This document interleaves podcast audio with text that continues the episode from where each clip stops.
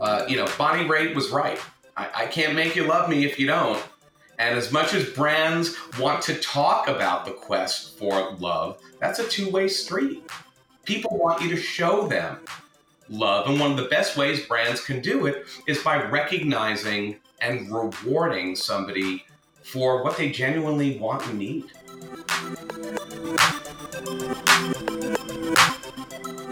Welcome back to Blood, Sweat, and CPMs. I'm your host, Kurt Donnell. For our first episode of 2024, I had the pleasure of speaking with Ian Baer, founder of the strategic insights platform and marketing advisory firm Sooth.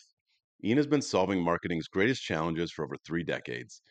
He has spent his career helping major brands achieve extraordinary success and challenger brands punch above their weight class in leadership and executive roles with Publicis Group, TBWA, Rapp Omnicom, Deutsch, and others. He was named to Campaign US's Digital 40 over 40. He's a contributor and thought leader for industry specific and national publications, including Adweek, Fortune Magazine, and Campaign Magazine. He currently sits on the Customer Experience Advisory Board at Ithaca College and has participated in numerous televised interviews for platforms including Live Now from Fox, News Nation, Talk TV, Fox 5 New York, Piers Morgan, and Television Nation. This is truly one of my favorite episodes we've ever recorded. Excited to let you dive right in. Ian, thank you so much for joining me today, man. I appreciate it. Oh, thanks, Kurt. It's a, it's a pleasure to be here. I'm just from the uh, the the pre-interview chat we've had. I'm like I'm I'm charging out of the gate. Wow. I love it. I love it. You have certainly a very unique background, as many of our guests do. But let's start there a little bit. You got 30 years of experience in the agency world before you started your own business here. Walk us through a little bit of that background and uh, maybe the founder story too. Sure. Yeah. Uh, it's. Uh, I didn't necessarily go looking to found anything a couple of years ago when I had the idea that led to Sooth, but uh, I spent 35 years in the agency business. I uh, have had multiple careers in that business. I came up as an account guy and and then did what you know all account people eventually do if, if they reach a certain point of growth. I became an agency president, did that a few times. Probably not my favorite job in the world. Uh, pivoted into strategy. Spent a lot of years as a chief strategy officer. Also spent seven years as a chief creative officer.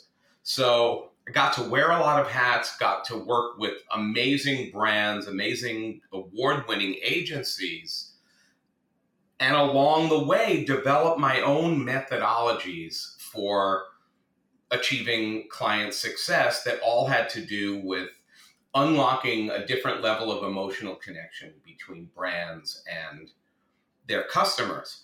And as I worked to codify that into something that was a repeatable, scalable, teachable practice, what I found was that I had invented a methodology for using data to unlock empathy uh, and pivoted out of the agency business just over a year ago to launch a strategic insights platform and consultancy that we call Sooth.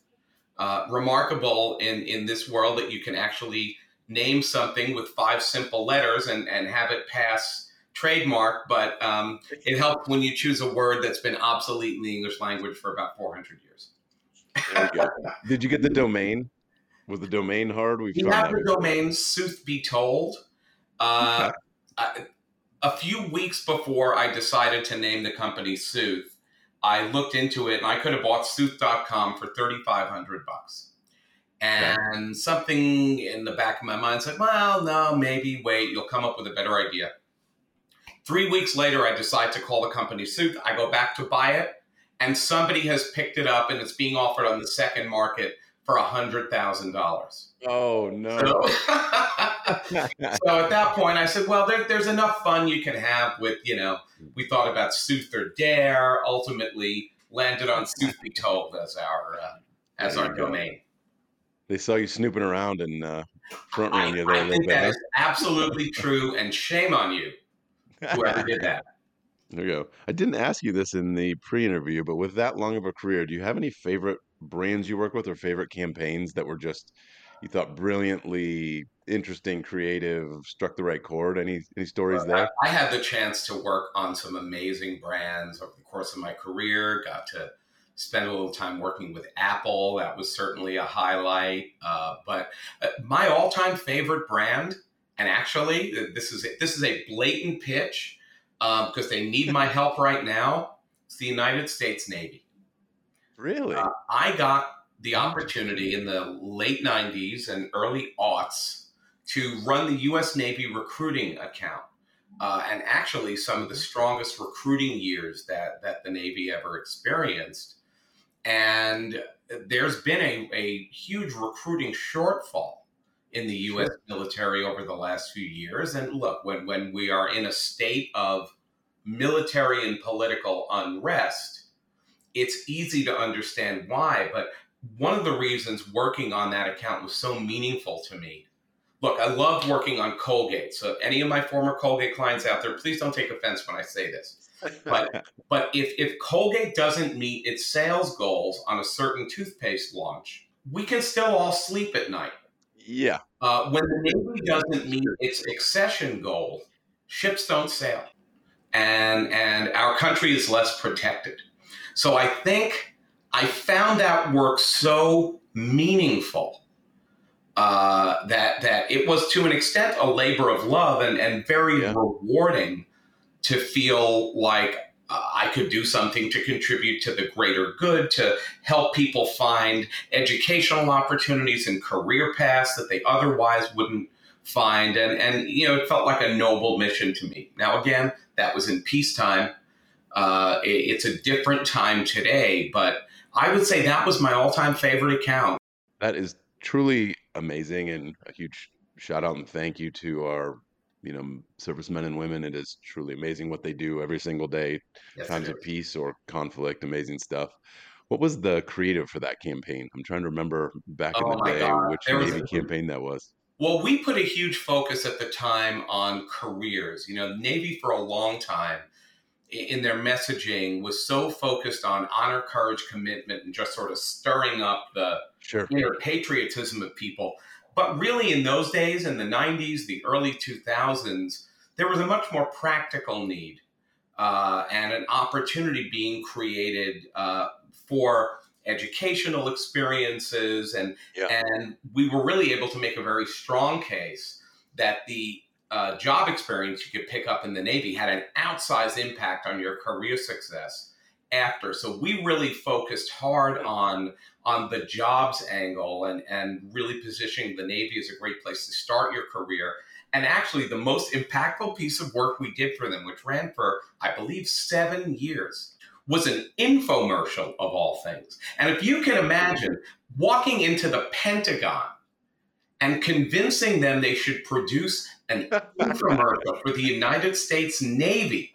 Uh, but it was this amazing. We we shot film in you know training exercises and on aircraft carriers, and and we really brought to life the experience of being a young naval recruit, and that not only had a lot of impact on the recruits themselves, it had a huge impact on their families because for parents who had all sorts of fears and concerns, it gave them a sense that uh, their their children would be going into a positive, encouraging uh, environment where they could develop and grow and experience things that they could never experience any other way. So yeah, I mean, we did you know a lot of, of flashy TV stuff and really you know hardworking print and all that, but uh, that infomercial that was really special. I my God, I think even in those days, it, it had something like a three million dollar production budget. Which I mean, there was no infomercial that anyone was spending more than fifty grand producing in those days. But but yeah, uh, going into the Pentagon and selling that in was definitely a career highlight. that is truly incredible and i feel like i'm going to pick your brain after this episode on like all the other things that's amazing i think this ties in some of the things I can tell are a through line in your career, and that is that empathy piece. Not many people would necessarily connect the dots. I mean, certainly people obviously would think about the parents a little bit, but how this is the best means to a great end. And there's a real heartstrings element to that whole thing too as you're making these tough decisions. And I know you mentioned empathy earlier. It sounds like you're using AI to connect with empathy, which is a little counterintuitive when everybody thinks about AI as this cold, hard thing that's going to take right. over the world. I personally yeah. think AI is great and it's going to let us exceed human potential. I love the story how you're connecting it to the empathy side. Maybe dive in on that a little bit. Sure. Well, uh, AI is, is really the only reason I have the business I have today. Hmm. Because the type of work that, that I've described that really has been driving the last 20, 25 years of my career, finding these unique emotional insights and these emotional ways to bond uh, brands to customers that, that the brand's competitors weren't able to get to. Sure. That always took a lot of legwork, a lot of custom research, ate up a lot of resources. Sometimes it would take us a year, 18 months to get that, you know, amazing nugget that would loft sure. the brand to different levels of performance.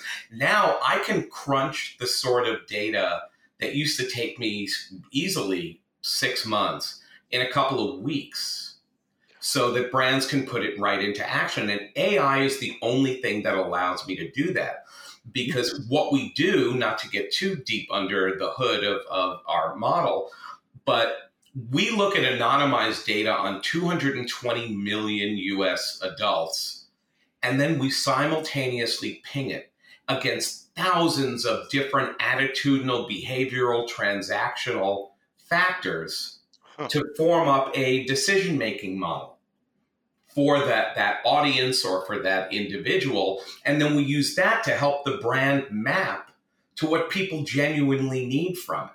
So it it takes a lot of the guesswork out but it also crunches an extraordinary amount of time and and allows us to deliver these insights at a fraction of the cost of traditional research. You know one of the big challenges with traditional research, and I've long described myself as a research nerd. It's the first thing to get redlined from every marketing plan. Yeah. Nobody wants to spend the money, nobody wants to wait. But when we're able to say to a brand, well, no, for actually like for the margin of error on yeah. most job estimates, and in a few weeks, you can have real time insights that, by the way, we're able to update on a weekly basis, uh, it, it, dramatically changes the way brands can go to market. That is truly incredible. And I've seen that back uh, maybe 10 years ago when we were at my previous company doing a lot more brand stuff. The research studies and brand lift studies and everything always were kind of tossed in as added value, and you had to deal with the pricing on all of that stuff. And it was such a pain. Being able to do that actionably and efficiently is amazing. Well, and well, it only takes one little thing to change in the market to invalidate your research, right? Yep. So, so you you develop all these insights, and then a competitor changes their offer, and all of a sudden, the buying criteria in your category have completely changed, or something happens in the world, or Taylor Swift starts a new relationship, and suddenly, you know, all the dynamics of your category are different. We can actually see that in real time we can reassess and and give the clients uh, updated insights on the fly. I wish you were joking, but Taylor Swift's new relationships, I think, actually is like world news at this point in time and does impact consumer behavior. Which I mean, what, what, do they not impact? You know, when, when, when we tell the tale of the 2024 presidential election, will anyone tell that story without some reference to Taylor Swift? Uh, By the time it's over, probably not. That is insane to say out loud. Um, I know it. To the extent it's not proprietary, what kind of data sets are you feeding into your model? And if it is proprietary, you can bow out of that. But any just sort of general sense of like what types of things are you looking at? It's everything from uh, affinities for brands, celebrities, types of creative approaches, uh, tone, visual, uh, copy depth, all the way through to buying criteria in a category, the way people see themselves, uh, personal feelings of wellness, uh, experiences with retailers, experiences with all sorts of professional practices, you know, doctors you've seen, lawyers you've seen, uh, ways that you voted. We're, we're able to uh, license over 2,000 different behavioral AI models that allow us to really layer a very nuanced picture of who an audience is and how they decide. it, it is so common now for brands to over focus on the moment of truth. Gosh, I'm so worn out on that phrase. You know, they everyone focuses on the moment somebody's ready to buy. But here's the reality. If you're a brand that has invested millions or tens of millions of dollars in brand equity, in creating a, a differentiated positioning for your brand and, and some remarkable assets in the way of customer experience or your mobile app or whatever the case may be. And all of that can be wiped out in a 15 second interaction on Facebook where somebody sees a dupe product and in two clicks, they've just purchased something that promises to do everything your brand does whether or not it's capable of delivering. People's yeah. consideration, they are so worn out. There is so much decision fatigue at this point. It is so hard to tell one brand story from another. And all of a sudden, all that brand equity has been wiped out. So I believe the magic is in moving the role of brand equity earlier to be able to anticipate impulses so that brands can unlock empathy, understand where a customer is at, and often how to solve problems before they're recognized as an immediate need. Mm-hmm. Interestingly, we've seen digital spend. I mean, I guess all marketing spend going up, but results have kind of gone down a little bit. I have to imagine yeah. moving things forward in this chain is helping you. I mean, I think it's probably part of why you started what you're doing, but well, Salesforce published a very disturbing statistic last year. Uh, you probably saw it, which said that uh, between 2020 and 2023, overall global marketing effectiveness had declined 23%. And when you think about the fact that we have more data than ever, more technology than ever, more differentiated, vertical, narrow ways of reaching people than ever, more of a two way dialogue between brands and humans than we've ever had it is absolutely confounding and I would say completely unacceptable that marketing performance should be declining. And again, I think it's because uh, brands have become so enamored with focusing on the buy moment and they're forgetting about the people doing the buying and their motivations and what keeps them up at night and and we we've lost that sense of sonder that I think marketing had at another time, that recognition that everyone is is living a life with unique needs and we should be able to meet people where they are much more effectively. That's that's why I'm in business. That's interesting. Do you think it's the Amazon effect of I go on there, I search for something and I have 400 options and then it's just easier to price compare. What what has led us to? I think Amazon's certainly a factor. Look, I, I think I'm not going to blame all the big tech companies, yeah. but the reality is Amazon, Google, Meta, as three entities, have completely changed the way brands go to market. They have yeah. created this expectation that it is all about that moment somebody is yeah. ready to buy and they have also created a commoditization. It's not, yes, the Amazon effect also plays out in a, in a place like Google's shopping engine. Sure. Where I Google a product and I see a bunch of places offering competing prices on what looks like the same thing. The reality is those those retailers offering those things are not all the same. You could very well be walking into counterfeit product or, or a oh, dupe uh, so I think is the commoditization of the moment of truth does lie with those three tech giants.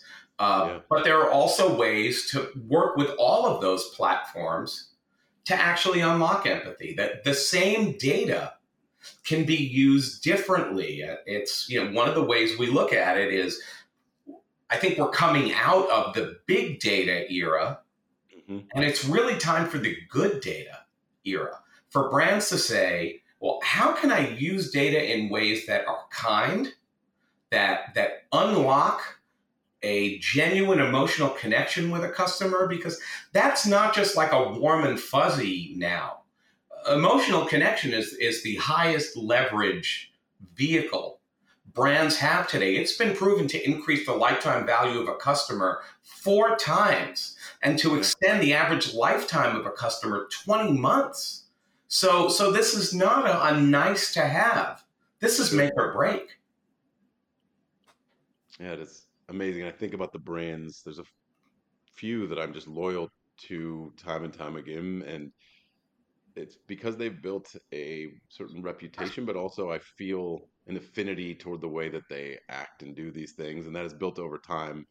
And I don't buy from them all the time. When it's time to buy, I go back to them, and it's and you probably can recall a moment. You know, I do this exercise very often when I'm uh, leading client sessions on on brand positioning or or yeah evolving their brand and I'll ask them to think about their favorite brand. And I'll go around the room and ask each person to describe an experience that vaulted that brand to the top of, of their emotional ladder. Yeah. Like for me, Hilton is one of those brands. I've had a couple of, of moments over the years where Hilton came through for me in a way that I wouldn't expect yeah. every hotel chain to come through in a moment of genuine need, whether it was business, whether it was personal, when I had a daughter who was stranded in a strange city and and was under the legal age to check into a hotel by herself and had nowhere to go and a Hilton representative. Stepped up got in touch with a, a property general manager who directly connected with me and my daughter and, and was waiting for her to set her up in a safe place. Like, okay, wow. Hilton, loyalty for life. And what's amazing to me when I engage in that exercise with marketers is it's very easy for everyone to produce a memory akin to that for a brand that's occupied an emotional space. But then when you want them to pivot to the brand that they market day in, day out, somehow they, they don't put as much value on emotional yeah. connection but it is how we all choose. It's the only place brand love comes from. I mean, sure. Uh, you know, Bonnie Raitt was right. I, I can't make you love me if you don't. And as much as brands want to talk about the quest for love, that's a two way street. People yeah. want you to show them love. And one of the best ways brands can do it is by recognizing and rewarding somebody for what they genuinely want and need. Mm-hmm. That's fascinating. I'm a big, big believer in sort of the human side of brand and that if you take care of your customers, you take care of people, the rest kind of takes care of itself. And I'm sure you've had bumps in the road with Hilton too, where something got screwed up, but they had built that affinity through doing the right thing enough times that when there were bumps in the road, you're like, you know what, you're allowed to have a little mistake here, and the the previous thing has got you over that. And I feel like a lot of brands forget that human element of things you know, Steve Jobs used to say that um, a brand was like a a bank account where the currency was trust. Yeah. And the more the brand deposits into that bank, the more moments where that customer feels like I can really trust you. You get me. You understand me. You've helped me. You can get away with a few, you know, there will be deductions but as long as the balance is positive, you're in a good place with that customer. I hope my team listens to every one of these episodes, but I'm going to make sure they listen to this one. This is very, very important. We always got to be putting those deposits in the bank. yeah, it's good stuff. Um, something we talked about just a little bit ago was sort of the big tech companies, and obviously, there's been a lot of privacy sort of pushback on them. Google specifically now, yeah. You know, removing one percent of cookies from Chrome here uh, you know, finally seeming to go down that path. There's some legislation pending in a bunch of states. I'd like to know, by the way, how much money Google made from paid search strings containing the, the phrase cookieless future. I think that was a self fulfilling yeah. mechanism. Some like deal with the trade press to just keep sending traffic back and forth on each other. Something there. What is what is sort of the brand and agency view on privacy in this changing world and do you think it matters? We always hear the sky is falling. I don't think the sky is falling in any way, shape, or form. I think the pie just gets maybe sliced up a little bit differently. but it's not like the pie gets smaller. It maybe shifts around, right. but we've seen that happen with iOS and various other changes. Like the dollars just move a little bit, they don't go away. What's the brand and agency sort of sentiment on the changing privacy landscape? I, I think more uh, brands and agency people are beginning to recognize the need to uh, improve the value equation between brands and customers. It, it was so easy to get fat on data for a long time and say, you know, we're just going to plant this cookie there for months and keep putting this ad in front of you until we bludgeon you into submission. Uh, and we're just going to live in your browser and watch everything you do. And it's easy to get greedy and it's yeah. easy to lose sight of the fact that you do need to be depositing into that yep. trust bank. Uh, and and as as cookies do diminish and disappear, brands are starting to recognize we actually have to give people something that they value in order for them to keep sharing who they are with us. You know what we're finding is like we're, we're uh, personal privacy was actually a much higher order concern for most consumers a few years ago. Yeah. Uh, we're seeing that Generation Z is actually less concerned about their personal data than the older cohorts are, and they're now starting to take over the economy, uh, sure. both financially and behaviorally in a lot of ways. So the, the stakes there are not as high, but the expectation is higher than ever that if I share something about myself with you, if I let you see where I am and what I do and what's important to me and who I live with and how I spend my time and how I spend my money, I want to be rewarded with something that is more meaningful and valuable to me as an individual. And it's not just about, uh, you know, the, the whole broken promise of customer centricity, where, you know, brands invested just tens of millions of dollars building sure. these hyper reactive systems that were all about facilitating what somebody needed when they were buying from you. But if you look at what people actually want from brands, Accenture released some great work last year where they showed a huge chasm, category by category, between what customers want from brands and where brands have actually been spending their money. And the, yeah. the most heinous example, I think, is in consumer banking, where brands have invested in technology and convenience and and what do people actually want? They want a bank they can trust. And brands actually have done very little in that space to improve consumer trust in banking. I think a, a, a bank that can make a greater promise uh, when it comes to trust will reap a, a lot of success as opposed to all of these, you know, me too kind of ads that are out there. Look what my ATM can do. Look what my ATM can do. Yeah. Look, I can deposit a check on my phone. Like, what year is this? You know, it's it's fascinating. I was talking to somebody that is building out uh, more of a consumer presence for what was more of an online credit card brand. I, I can probably say it was Capital One they have been actually doubling down and opening physical locations. And I was talking to him about it one day. I'm like, why are you opening physical locations? I haven't been to a bank branch more than once in a year. Whatever, right. and they had ATMs and everything. I deposit my checks online. And they said it was the trust thing. There was an element of people, for whatever reason, needed to know that they could go to the bank if they wanted to. Not because they actually did, but because if that weird instance they needed to go, there was a location. And so they've actually started to open up physical physical locations. They've been pretty creative about it. Of it's like a cafe in a mall or something. Yes. It's not like traditional freestanding bank, but I actually uh, used to live on a street in Manhattan where they opened up their first Capital One cafe. It was right on the okay. corner, and, and, it was a fascinating model to me because you could be downstairs yeah. just having you know coffee and and pastry, but then right up the staircase were all the bankers ready to meet any of your needs. And it, it's uh, people like to do business with people, yeah. no matter how much technology changes that. And even if, if at some point the people we're talking to aren't even really people. Yeah. You know, that that nature of somebody understands my needs and will respond and will not just treat me as an account number is very meaningful.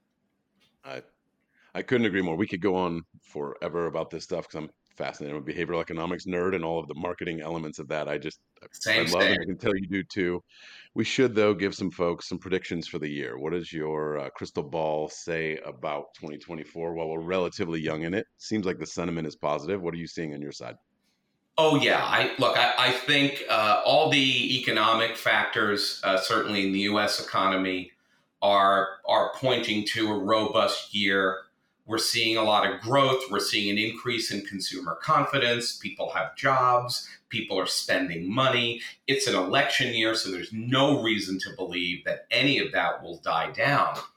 At the same time, the stakes and the pressure on marketers you're feeling them be raised. We're, we're seeing a lot of the headlines again that we saw this time a year ago about big brands putting their business in review, heat on agencies, CMO feeling the heat. Gartner reported that three quarters of CMOs say they don't have enough budget to hit their performance goals.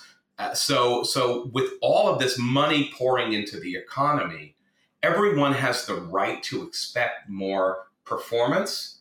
Yep. And I, I, feel like the the intensity of pressure, the heat level, is is going to continue to rise throughout the year.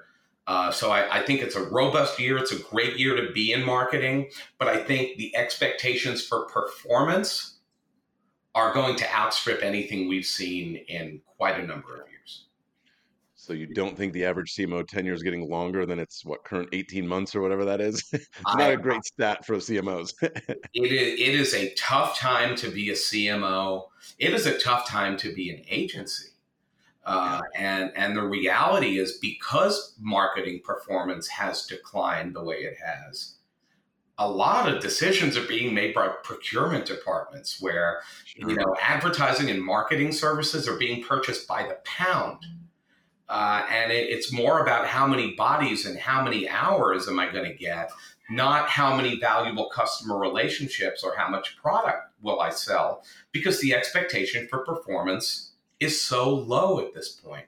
I hope this is the year that that tide turns, and selfishly, I hope Sooth is a big part of that because I, I think the road to that type of success uh, will come through brands recognizing the need for empathy and genuine emotional connection with their customers. I love it. I have one more question for you, but how can people get in touch with you if they would like to add that empathy uh, layer into their marketing plan here? I'm I'm easily found on LinkedIn. Uh, it's just my name, Ian Baer, I A N B A E R, seven little letters. Um, our uh, website is uh, at Sooth Be Told, S O O T H B E T O L D dot com. Uh, so you can find me uh, there. Just sh- drop an email to hello at soothbetold.com and uh, I'll make sure I get right back to you. Uh, you can probably tell I love talking shop. That's great. So I will finish with the question that I ask every one of our guests, and it's become a pretty nice series. We've collected all these answers, actually, some good good stuff here. What is a piece of advice the current version of Ian would give to his younger self? Well, there, there's a few younger selves when you spend, you know, 35 years in the agency business. But uh, I think the most important piece of advice that I try to give people now, having learned what I learned, is uh, to really bring yourself to work every day. We are in an industry where it is easy to lose your individualism uh, mm-hmm. There's a certain expectation that that happens through agency culture, brand culture, but more than ever, we're at a time when it's the power of the individual that's really going to shine through, It's going to differentiate. And I certainly found that I became much more effective and impactful as a professional when I broke down that wall between who I was at home and who I was at work. I, balance is sort of a, I think it's a bit of a false promise. Oh, um, oh, yeah. I'm most comfortable being all me all the time. And probably that's the most important piece of advice I would give to myself is bring those same attitudes, ethics, uh, constant questioning and asking why, not just doing things that uh, that I bring to my personal life, uh, to my work life every day, and and I would and do advise any younger people starting out in the industry. It's the best thing you can do is find a place where your soul is contributing to the business, not just you know sort of going through the motions and bringing home a paycheck. It it not only impacts your quality of life, but it's going to impact business results dramatically. I adore that. And it's, in fact, the exact answer that I gave when sort of asked this at a speech. You said it probably more eloquently than I did there. Uh, but I spent early pieces of my career like playing this TV version of what I thought I was supposed to be doing. And every time I've moved, I guess the last two jobs, I've been like, screw it, I'm coming to work as myself. I probably swear a little more than you're supposed to, but you're going to get the real me every day. And it is so much more fulfilling as a human being to get to do that than have to act all the time. And so I will double down on that advice and hope everybody listening is still on right now because this one's an important one. Um, Ian, thank you so much. Amen. It's been a fantastic chat today. I think we genuinely could have gone on for hours about the, the psyche of marketing and all of those things, but I just want to thank you again for jumping on today. Oh, thanks so much, Kurt. And, and hey, there's always more to talk about, so let's do it again someday. I love it. Thank you again to Ian for chatting with us, and thank you to our listeners for tuning in. If you have a spare moment, please check us out on Google Play, iTunes, or your listening platform of choice. Please leave us a review and subscribe to make sure you never miss an episode. For feedback or suggestions on guests, you can reach us at podcast at freestar.com. As always, special thanks to Matt Hanline for our music and to Caroline Romano for helping with editing, production, and making sure people know this podcast exists.